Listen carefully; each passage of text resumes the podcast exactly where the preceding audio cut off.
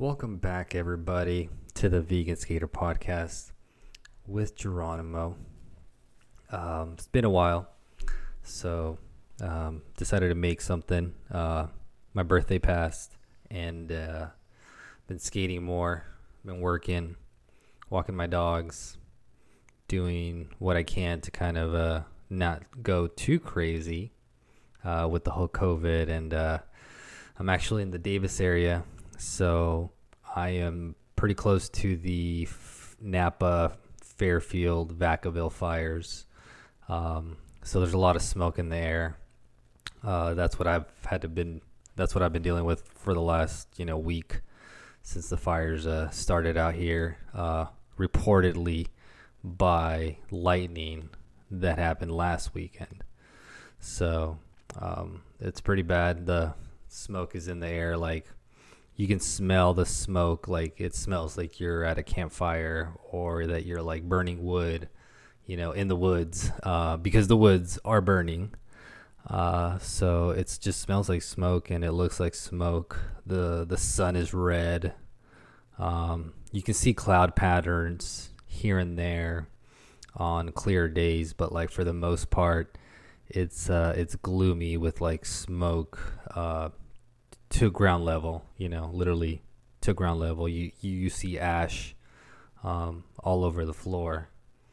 What, you know, as soon as you step out of your apartment or house on your way to your car, you're gonna you're gonna see ash on your car, on the ground, on the sidewalks, you know, in the grass, um, on your plants if you have plants outside.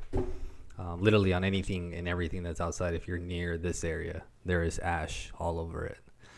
Um, so yeah, try and, uh, try and avoid that. I don't do that too much. I mean, I don't wear my mask outside, which I should be, uh, being that there's smoke in there, but, uh, you know, I'm kind of just, I forget and really don't really think about it just because it's just, you know, another stressor to just worry about carrying your mask and if your hands are dirty and this and that, or clean or whatever, um. You know, I have dogs. I have to pick up their poop, so it's uh, it's a little different now with the way things are. Uh, it's kind of mainly why I haven't really been making the episodes um, lately. Just two because my, you know, uh, pinky's gotten a little better. I initially started doing the podcast because I literally had nothing to do with my pinky being broken. Um, I just was too fearful of skating and be doing anything. I mean, I literally could not lift a lot with my right hand uh, because it's my right pinky. Um, so once that happened, I kind of had to like do something or talk or keep my mind on something that I like to talk about. And literally, it's always the same thing. It's skateboarding. It's cars. It's comics. I mean, it's C C S, cars, comics, and skateboarding. So C C S stole that from me. Um, so yeah, I don't talk too much about comics on here, um, just because I really don't know what to really talk about or how to talk about it.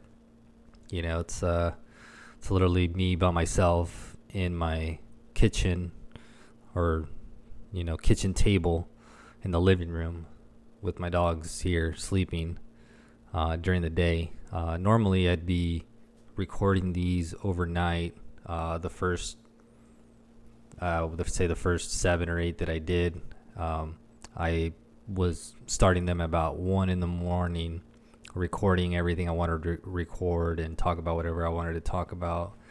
And then, you know, upload it to Spotify. And then once it was uploaded to Spotify, then I would go to sleep, and that was taking me like three to four hours.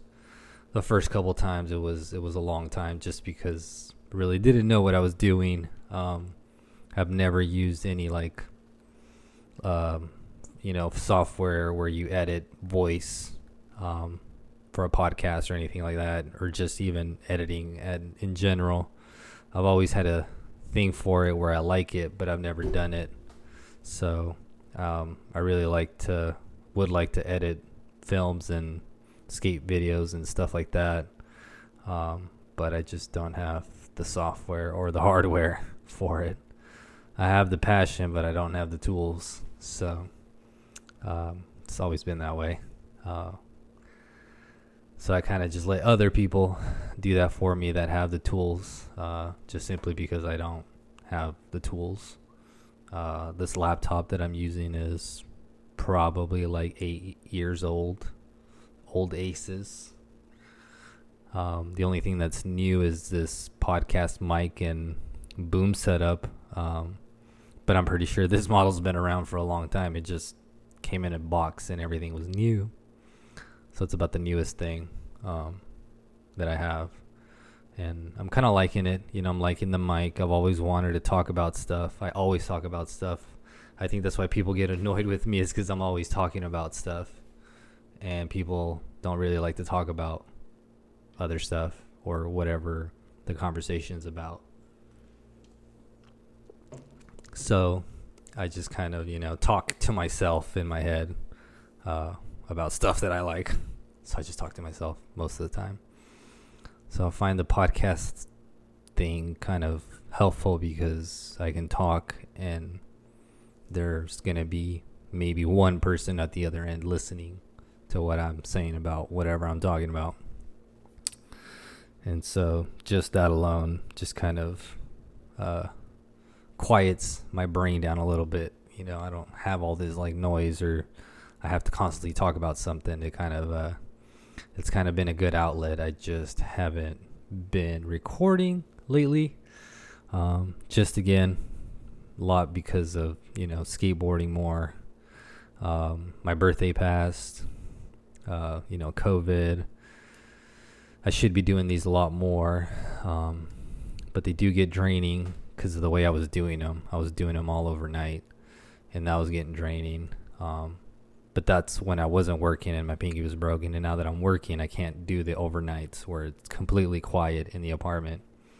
So I'm trying to do these on my days off when I'm not working or skating. So this is not going to be good because this means that I'm going to have to do it on a day that I am off, which I usually skate. And I usually go skate in the morning. And then I'm back in Davis by like one, depending on how hot it is or day and time and all that stuff. So lately I've been back home by like one, one thirty because it gets hot. Past past two in Sacramento, it just gets ridiculously hot.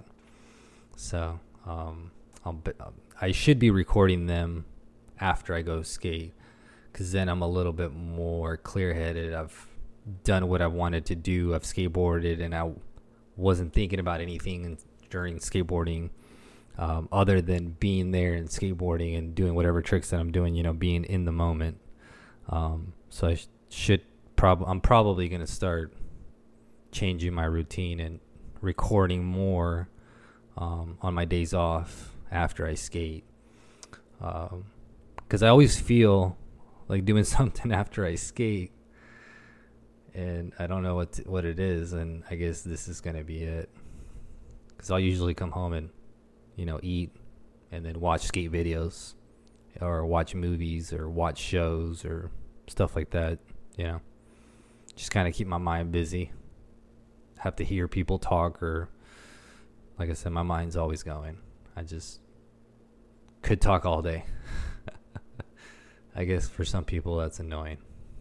So, and it makes sense. My brother has A D H D, um, but I never really like suffered from it when I was younger, um, just because I was always very active and I knew I had to keep myself active to kind of get through school and focus and just kind of get through life. Um, so like I learned everything. I learned everything I could. I learned uh, how to play soccer, like really good. I learned how to play soccer with my cousins that are from Mexico, in Mexico. And so I learned soccer uh, playing in the streets of Mexico. So I'm good with the ball. I really wanted to be a soccer player, like a professional soccer player when I was younger. Um, but then I went back to skateboarding.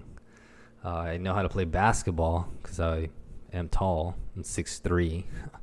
So I then my cousin that was older than me in Mexico, um, during the Michael Jordan era, uh, became obsessed with basketball. Literally, he shifted like overnight. It went from playing soccer, playing football in the streets of Mexico, Juarez, to being wanting to be a basketball player in Mexico.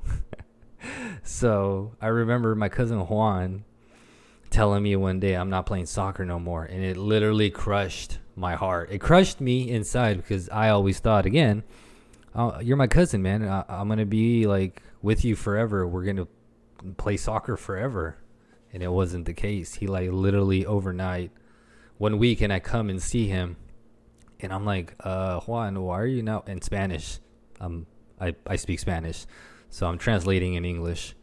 I'm not going to say it in Spanish, but I'm, I speak to my cousin in Spanish, like completely full Spanish. So I asked Juan, I'm like, Juan, oh, what are you doing, dude? Like, uh, you are not wearing any soccer stuff anymore. You don't even have a soccer ball or soccer, like, jerseys. And you quit soccer. You quit soccer. Like, he literally quit soccer to play basketball in the, in front of his house where he was playing soccer. I mean, basketball. So, like, he played basketball in the same streets that he played soccer and with his friends. And all his friends kind of, they all did the shift, too. And I could see why. Um, if you don't know, like, if you don't, if you're not active or an athlete or have a mentality of something, like, physical that you like to do, you will never understand what Michael Jordan did to to basketball itself, okay? And, uh, and I'm telling you this because I was super young in the nineties, and Michael Jordan was everything. I mean, everything was Michael Jordan. He was in commercials. He was sponsored by like fifty different companies. He had his own shoe. He played in the N B A. He was, I mean, all you had to say was M J and be clear on which M J you were talking about, because it was either Michael Jackson or Michael Jordan, you know? Uh, it literally was the most pow- powerful thing I will ever remember from the nineties, besides soccer, you know, Hall of Fame stuff and anything else that was kind of happening in the nineties. Like, Michael Jordan was like everything that everybody talked about every day. It was on the news every day. Michael Jordan, Michael Jordan. So he became obsessed with Michael Jordan, my cousin Juan. And then uh, me living in New Mexico in the United States, I mean, I'm seeing Michael Jordan day in and day out on T V all the time. And so then I got obsessed with Michael Jordan and playing basketball. So then I started playing basketball with my cousins. And my cousin Juan was six years older than me. So I was tall, but I wasn't older. So I was almost as tall as him, or getting to be close to his height. I mean, I was as tall as some of his friends, so they would let me play basketball with them. And so then I learned how to play basketball with guys that were five, six years older than me, that knew how to play the game and were perfecting the game that they wanted to learn, you know, going from playing soccer to playing basketball. Um, it's different. You're playing, you're, you're playing with your feet with the soccer ball, and then now you go from changing that to changing a ball in your hand. So you have to learn eye coordination, and you have to learn the balance on your hands versus the balance on your feet. So I learned how to play basketball with guys older than me. And so then when I would play basketball in my elementary, I would be whipping these kids. Besides the fact that I was like taller than most kids, I mean, no one had shots like I did. I could be doing three point shots all day, free throws, three pointers. I could be dribbling the ball up to the court. And so I was teaching these kids my age how to play basketball like older guys. And so it got really interesting. Like, literally, like, I remember my elementary school, like, kind of shifting a little bit with, like, people kind of seeing me on the court and kind of always, like, they'd come up and challenge me. Like, I was always getting challenged. I'm like, okay, I accept your challenge. I'm going to whip that ass, though, you know? So I got good at basketball. And then, you know, Michael Jordan was everywhere, so I became obsessed with Michael Jordan. You know, I learned who he was as I got older. I figured out how he thought and what he, what he, you know, how he saw the game. And it was no different than how I saw it. You know, the passion that I had for soccer um, or skateboarding, it was the same exact thing. Like Michael Jordan cannot, uh, he just, nobody can understand him besides people that have the passion for what they do or or a craft or some form of sport. And a lot of skateboarders skateboarders have that passion just because you are always on the board and you you share this moment with something else. And so you I feel like you create this, you know, this attachment, and you get really into it. And that's how Michael Jordan was with the ball. Like, he grew attached to that ball. There was nowhere where he wasn't going to put the ball, where he did not know where the ball was going. Like, that's how good Michael Jordan was. He could make a shot. He could do a layup. He could do something that you never in your mind even thought was possible, yet you're seeing a man in front of you do a do a hoop shot or just throw up a ball in a way that, like, there's no way it's going in. But because Michael Jordan understood and had the passion for, like, the ball, he could put it wherever he wanted to, and that's what great athletes do. I mean, Messi is a prime example of that. There is no place on the soccer field where Messi, Leo Messi, knows or doesn't know where that ball is going. When he kicks that ball or dribbles that ball, he knows exactly where that ball is supposed to be at the exact moment.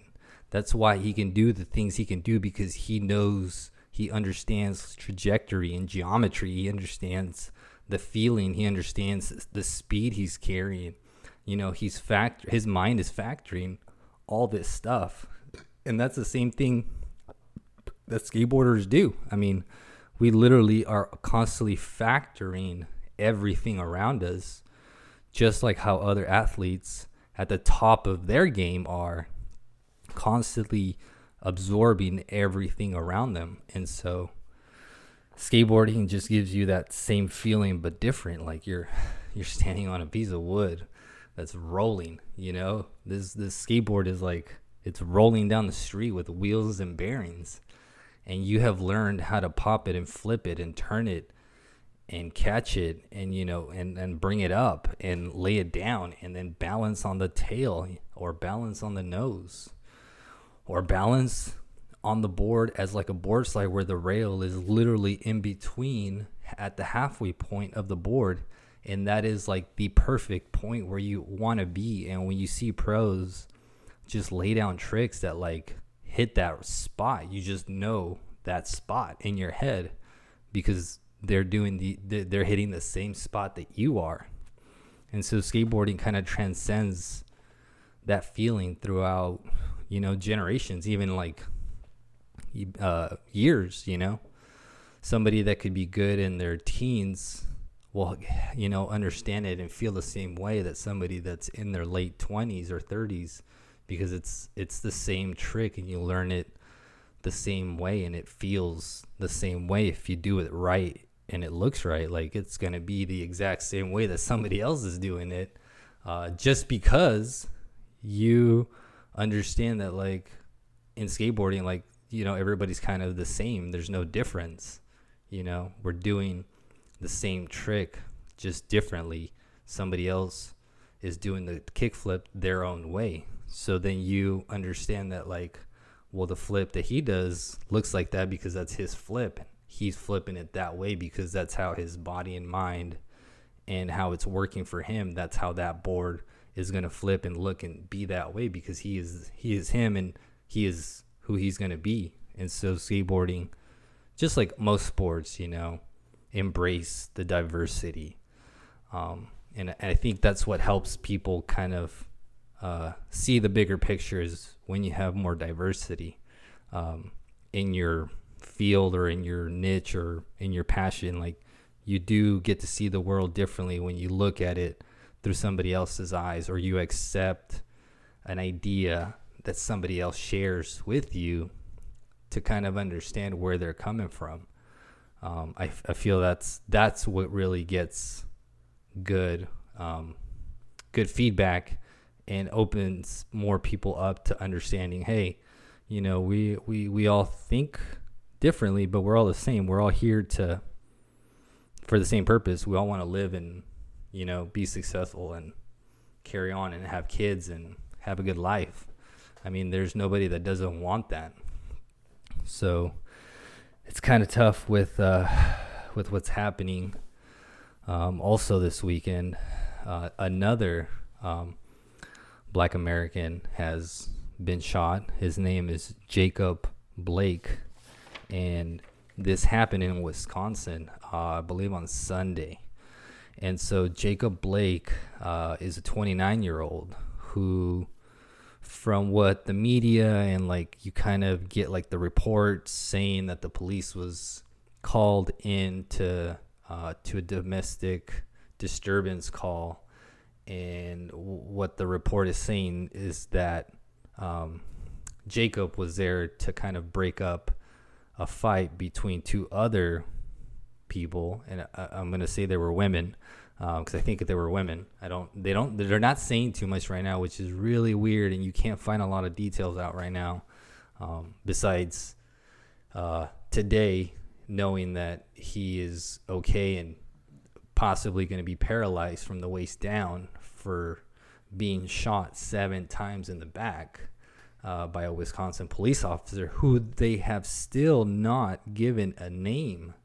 And and that is kind of sketchy in itself because they're going on that there was no body cameras and that they can't rule out what the video shows, okay? Because somebody recorded the whole, well, most of the accident up until the point where he got shot in his car door, driver's side door, with his kids in the back seat that he had with him. So the video is kind of graphic. I mean, it's really graphic. Um, so if you see it, just be aware it's pretty graphic. But it more or less shows him walking back to his S U V, um, probably possibly even from arguing with the police about why they're there and why there's so many of them there. And they were um, most likely going to handcuff him and take him.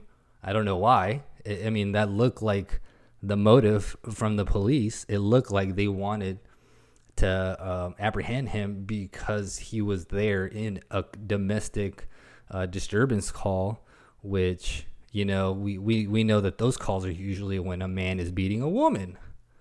In this case, it wasn't that. In this case, it was two women arguing, and um, brother Jacob was in between trying to, I think, from what it looks like, he was trying to calm down the situation. Now, you don't need seven cops to talk to three people, and you definitely don't need to have your gun out when someone's walking away from you back to their car because they have kids in the car. The weapon should not be out. I mean, there is at no point a threat if somebody's walking away from you. There is no threat. I don't see where the threat is if somebody's walking away from you with their back towards you, how the police officers can have a gun pointed at somebody's back and shoot them and still not be accountable for that and being recorded in today's society. It's two thousand twenty. Like, this has been happening for hundreds of years. Black people have been getting murdered in the streets.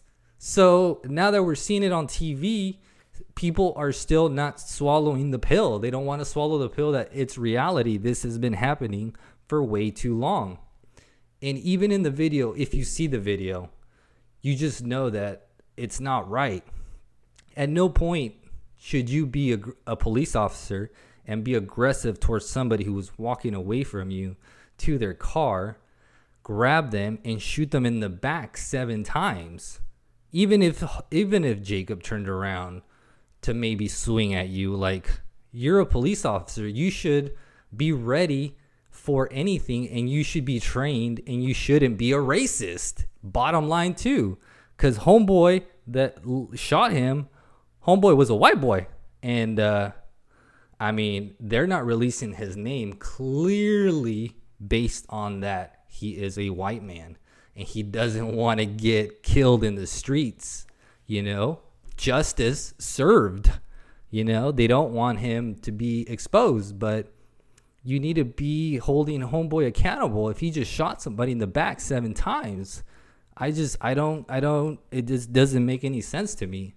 You know, I grew up in San Jose in a neighborhood where this was kind of common. You know, police would show up, someone may get shot. Uh, that was, you know, that was always a chance in San Jose. In my hood that I grew up with, you know, in San Jose, Seven Trees used to be an old Crip neighborhood. And if the police showed up there, there was a chance someone was either getting shot or getting handcuffed. They weren't coming to talk. I just don't understand where, where people think that the police, when they get a call to a neighborhood that isn't white, think that the police is coming to talk to you. They don't want to come and talk to someone in a neighborhood that is predominantly black. They come with a motive. When they go to the white neighborhoods, there's no motive, because they're, it's not the same. You're not going to a neighborhood that's predominantly white with the same problems that you're going to a neighborhood that may be predominantly black. There's just, it, there's no way that is the same. You have to treat the, the situation differently. I don't know. That's how I think. Oh, man. It's not good. I, I feel horrible and sad for, for the Blake family, because this happens way too often, and it's happening still, and it's going to continue happening until the police departments start ruling out racist people with motives, because it clearly looks like a motivated racist move. Who shoots somebody else in the back? There's like five of you. All five of you handcuff him. You know? Grow some balls. Stop pulling out the weapon and grow some balls and get dirty. You're getting paid to get dirty, not to kill people. You're getting paid to handcuff handcuff somebody who may or who may have been suspected of doing something wrong. Now, if there's no suspicion of something being wrong, there's no reason besides the police off. It's up to the police officer to handcuff them if it's up to them. But if no one's doing anything wrong, there's no reason for a gun to be pulled out or for anybody to be handcuffed. I don't understand where the law is not any clearer than that. And if it's not clear like that, then whoever, when we know that people that wrote the law wrote them for that reason, is to keep people in check, mainly black and Latinos. So there is a problem in the society, and it happens to be the government as well as the police department, and who they hire and who they have on the payroll and how they train them and who was there before. You know, if you have all these older guys that, that are coming from racist Jim Crow eras, then that's going to bleed into the department. You need to have people that are a little bit more progressive or more open-minded, or even a little bit more conservative than that. I mean, show some compassion for people. You're being paid to protect us, not to kill us. I don't understand where my tax dollars are going to the police department so they can kill people. That's not why I pay my taxes.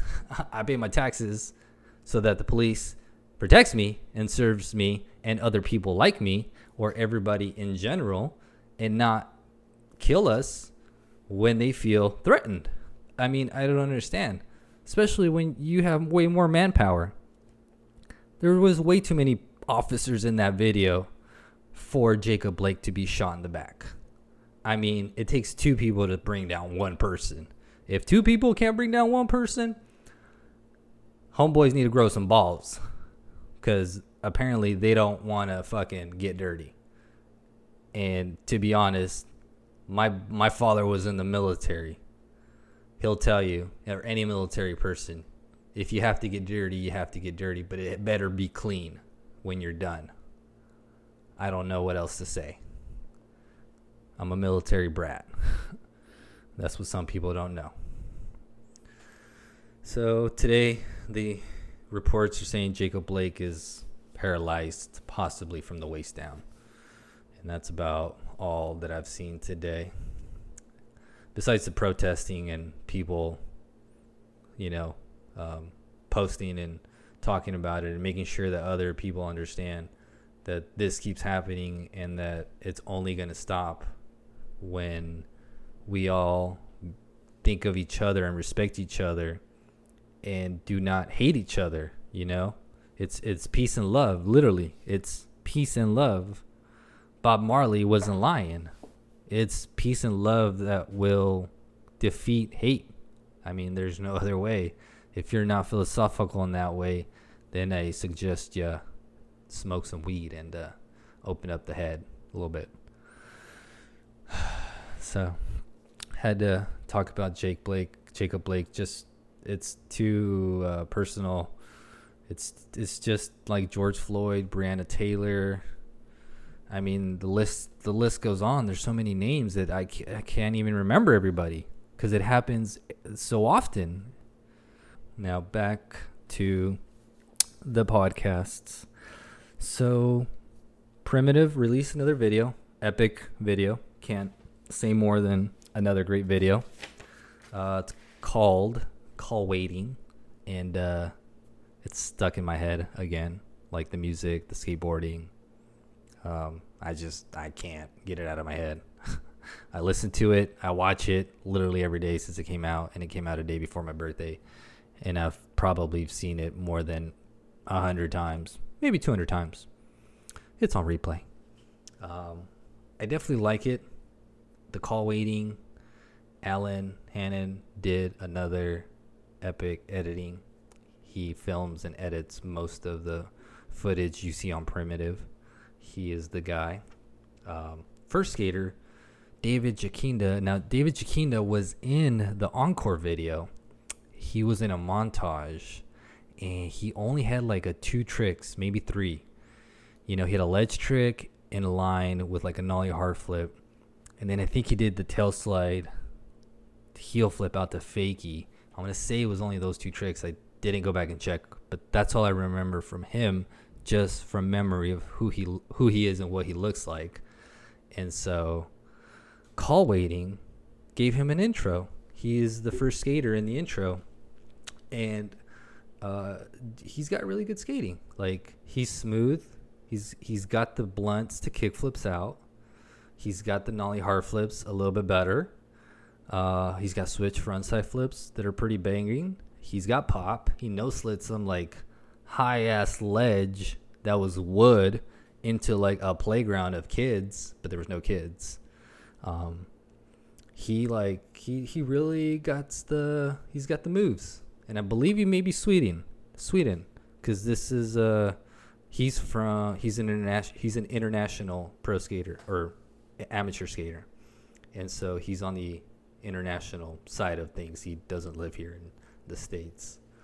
Um, and then following him up on the intro, Frankie Frankie Villanali, uh, man, the dude always has something up his sleeve. Like, whether it's like a caveman or a no slide with like a pop over a ledge, like sliding on the inside of a ledge in like a a plant planter kind of like uh, ledge, and then popping out, totally gnarly, with the drop being like seven feet on the other side. Totally nuts. Um, we got to see a little bit of some P-Rod in this clip. I mean, in this uh, Call Waiting edit. He does a front Smith to fakie. He's wearing black sweats, Nike shoes, and a Primitive yellow shirt with the Primitive words on it that I want, that I can't, that I haven't been able to get. Uh, he does a front Smith to fakie, and then he does a switch K grind, fakie half cab flip out with Miles Silva's pro model, the first pro model. So I'm gonna say the clip is a little old, but still fucking awesome. I mean, unless, you know, P-Rod's got a good stack, which I wouldn't doubt. He's got a good stack of Miles's first deck model. Um, and then right after P-Rod, it's Miles Silva. He does a switch one eighty over this like big block cement on the ground. And then he frontside flips this big three stair that I was supposed to go check out with another skater that's pretty damn good, and his name is Matt Beaton, and Matt's Matt skates for Photosynthesis, and so I was supposed to go with him one day and check it out because he was filming that day, and I just I couldn't. The car that I, me and my car just it needed a tune up, and I was just lagging on it. It just could not make it. I was just it was horrible. It was horrible. I wish I was there. I wish I was there. Um. So, yeah, then Trent follows up Miles in the call waiting video. Trent does a nose blunt to Fakie on a ledge in a line. And then his second trick in the line is a switch, heel flip, backside one eighty, nose grind.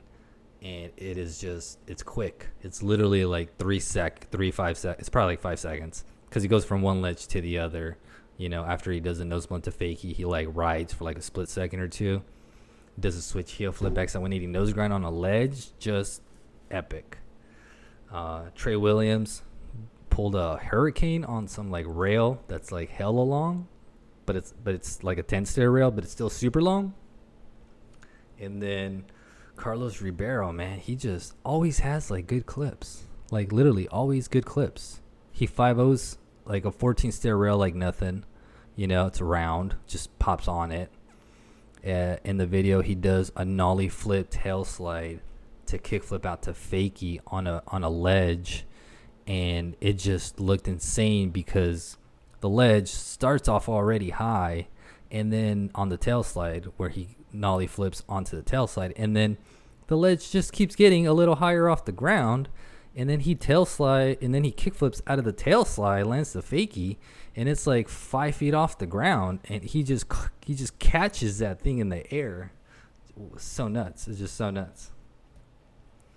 And then the uh, O G, Tiago Lemos, homie, dude has the pop, switch pop. He switch backside Smith's a ledge that is probably like four feet high. I mean, everything Tiago Lemos skates is literally almost waist high. If not, it's higher than your knee. If it's not higher than your knee, it's a curb. It's literally a curb to this man. I mean, you just if you know t- who Tiago Lemos is, you know that he's got pop, he's got tricks, he's got style. He's from Brazil. That's the Brazil man right there. Um, and then they end it with Patrick Zengraf. Now, he was in the Encore video too. Uh, I noticed him because he wears the Adidas sweatpants, like black and black with the Adidas skateboarding shoes. And so I recognize that. I love Adidas. Um, he does. Oh my God. His when, when his name comes up, like as they're introducing him, he does a switch nose grind on a ledge. Like that's thirty, forty feet long. And then right after that, he does a Fakie different, uh, different ledge. And the ledge that he does is, I'm going to say is here in Sacramento because Paul Rodriguez did the same trick, the Smith to Fakie and then switch K grind, Fakie half cat flip out. Patrick Zengraf does a Fakie five-oh on the, that same ledge, but then varial flips out. And he's skating Miles Silva's pro deck again. It's either going to be an, some old footage or he just got the boards, which could be possible because his first model you can still get. But it was really cool to see him skate Miles Silva's deck and do that technical trick on a ledge that I'm going to say maybe in the Sacramento area. Maybe. Um, can't say because I don't know and I've never been to it, but I've seen a good amount of people skate it that are from this area. I just don't know if it's here. I'm going to assume it is, but I don't know. Uh, so Alan did a really good job with Encore. Again, always claps, clap, you know, standing ovation for Encore. Uh, one of my favorite skate videos of twenty nineteen, literally my favorite skate video. Their favorite skate video of twenty nineteen. Um, other than that, Call Waiting was really dope. Day before my birthday, which was fourteenth. They released it on fourteenth, and then Saturday was my birthday. Sucked that it was super hot and nobody was at the skate park besides the homies and my friend Andy that came up. So I had to had most of the park to myself, which was kind of nice. Um, did some stuff, wanted to do, do some more. Uh, got a couple lines on the on the box down at the bottom at, at Mather. Did an ollie tail slide to fakie, and then a switch backside one eighty on flat right after. Uh, did another nollie tail slide, but to goofy, and then nollie big spin uh, backside right after. And then I got the switch K on the box, and then did a fakie tray off. I mean, fakie tray on flat after, and the fakie tray was a little hard to get because I was skating brand new Adidas three S T's dot zero zero threes. And so I wasn't used to the, the the shape of the shoe and, like, the newness. You know, they were just slippery. I had no shoe goo, so I had no grip. Um, but I still landed it, toe-touched, whatever. Shout out to Teddy Pesto for uh, filming me on that one. He got me. He got me on those lines. Um, they're on my Instagram if you guys see them. It's got the orange shoes, and uh, they're orange. They're orange shoes. And I have a Deadpool shirt on. Um, other than that, they also dropped. So Tiago Lemos got a shoe, and it is on New Balance. Um, it is epic because New Balance, like most shoe brands, they'll either have numbers or they'll have certain uh, signatures for, like, the technology that they're using in the sole, or in the shape of the shoe, or, like, the material of the shoe. They'll have these numbers. Uh, New Balance likes to number them uh, in threes, like three-digit numbers. But Tiago Lemos got a pop, got the four-digit number, which doesn't exist until now. So the Tiago Lemos shoe on New Balance, it's hot. It's literally hot. Released on the seventeenth, it is now sold out. That is, eight days later, the shoe is sold out. That's the kind of, like, support that he's got from the skateboarding community. And I would buy a pair, but they're one hundred dollars. And uh, one hundred dollars may not be a lot to some people, but I don't got one hundred dollars. Um, I really would like to try them, but I just don't. I mean, that's a lot. That's like half my paycheck, literally, like a third of my paycheck.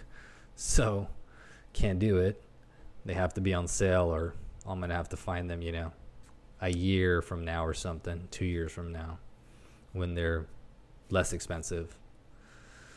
Um, but it, it's in white with, like, a blue and, like, yellow coloring on it, and then he's got an all black shoe.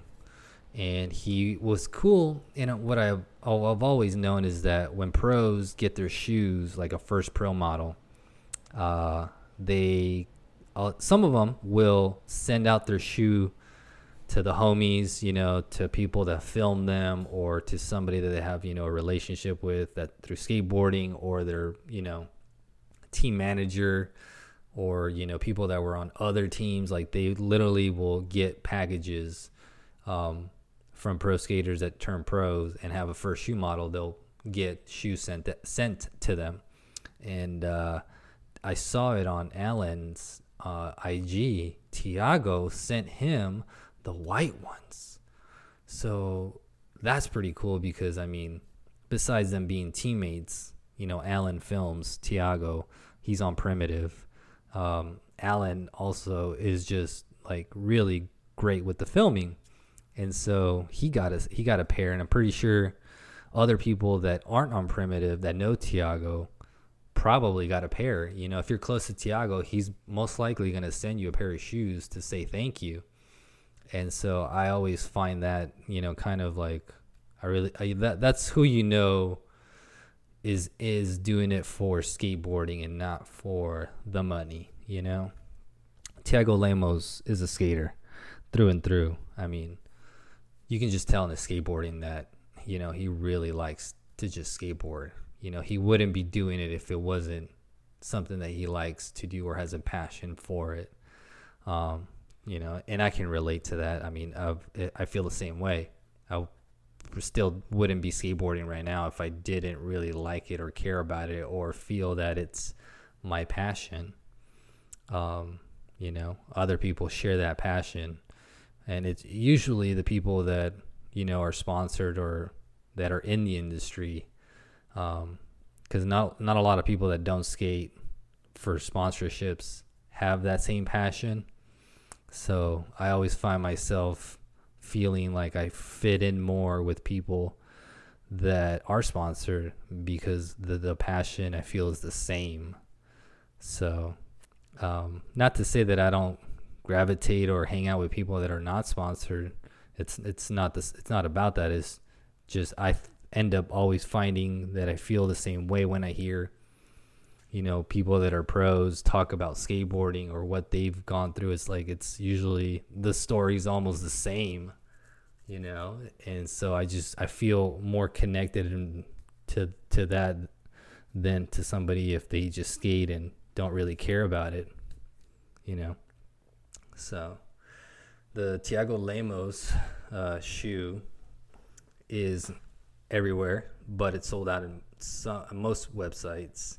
Um, he dropped a video called Trust Tiago, and again, video was was dope, was epic, showed some of the skateboarding that he is really like comfortable doing it, and a lot of it I'm gonna say was in Brazil, if not the whole thing was Brazil, just because the ground and the structures and the ledges and the places, the background, the people, the signs, everything just didn't look like it was in the United States. I mean, the the writing just looked, you know, Brazilian. It just didn't look like stuff from here.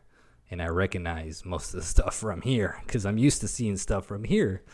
But then I'm also used to seeing stuff that it doesn't belong here or places that aren't in the United States. And I can tell the difference. So most of the video it looks like it was in Brazil, which is really nice. You know, it makes it more authentic, and it kind of lets you know, hey, Tiago, you know, he loves his country. He loves his people. And that's where he's coming from. You know, he's going to put his people first. He's going to see it from his side. But he's also wanting you to trust him, that it's in his best, that it's in our best interest. So trust Tiago. That's what the video was called. Trust Tiago. Um, dope, dope video part on Thrasher's YouTube. He starts it off with like a switch front sight, shove it over this like bump to rail. And this bump to rail is like not small. It, the, the gap is kind of big and the rail's about waist high, you know, Tiago Lemos standards. We'll say that. He also then nollie backside heel flips that same bump to rail and snaps a deck because he lands so hard from being so high over the rail that he snaps his nose, and he sets up another deck, and then he goes back and does it. And when he does it, the board, he lands it. He lands on the board the exact same. I can tell he lands on the board the exact same way because the nose almost snapped.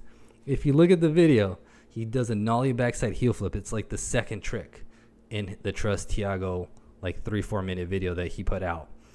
And if you look, after he snaps the deck, he goes and does it. And it literally, he literally landed the same exact way he just snapped his deck. And if you look, the nose almost just demolished. Only reason it didn't is because it was a new deck, or at least it looked new. You know, it just probably wasn't skated by him or had it been new deck, but it just almost just, the nose almost went flat again. I mean, uh, he just has so much pop. And then you watch him skate and you kind of figure, okay, this makes sense because Tiago's from Brazil. He's not from here. He's from Brazil. Everything over there is, is shaped, uh, constructed different. The roads are different. The sidewalk is different. The textures that they use for materials is different. Everything is different. So he had to skate ledges that were waist high or knee high, you know, and that was kind of common or normal to him. And so like that just develops your pop and your mentality to skate an object that high, and it just becomes normal. It becomes, you make it in your head small so that you can get that big or that high. Because if, if you don't make it small, then you, you are going to see it high, and it is going to be harder to do your trick, I feel, um, on something that is bigger than what you normally would skate or put enough, put as much effort into it. Because when it's something bigger, the effort is a lot more, and so you skate the object different. You just, you're, you know, it's slower movement because you're having to pop so high. You're not on the ledge or on the rail so fast because it's now not that low. Now it's a little bit higher. So it does change how you see it. But if you change it in your head, then the object becomes smaller, and so then you are bigger than it, and so then it becomes smaller to you even though it's bigger. And that's why people are always like, whoa man, you just did that on that? Because in their mind that was unattainable. It was too big in their head. They didn't make it small enough for themselves to see the possibility of being or doing the trick on it. And that's what I always liked about skateboarding. It's always in your head. It's always in your head. It's in your head. It's in your head. It's in your head. Um, like soccer, it's in your head. Basketball, it's in your head. Any sport you do is in your head. Everything you kind of do is in your head. And so skateboarding uh, uh, has taught me to break down walls and barriers.